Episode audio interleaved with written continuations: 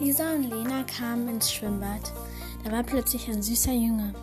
Der sah, wie sie sich umgezogen haben.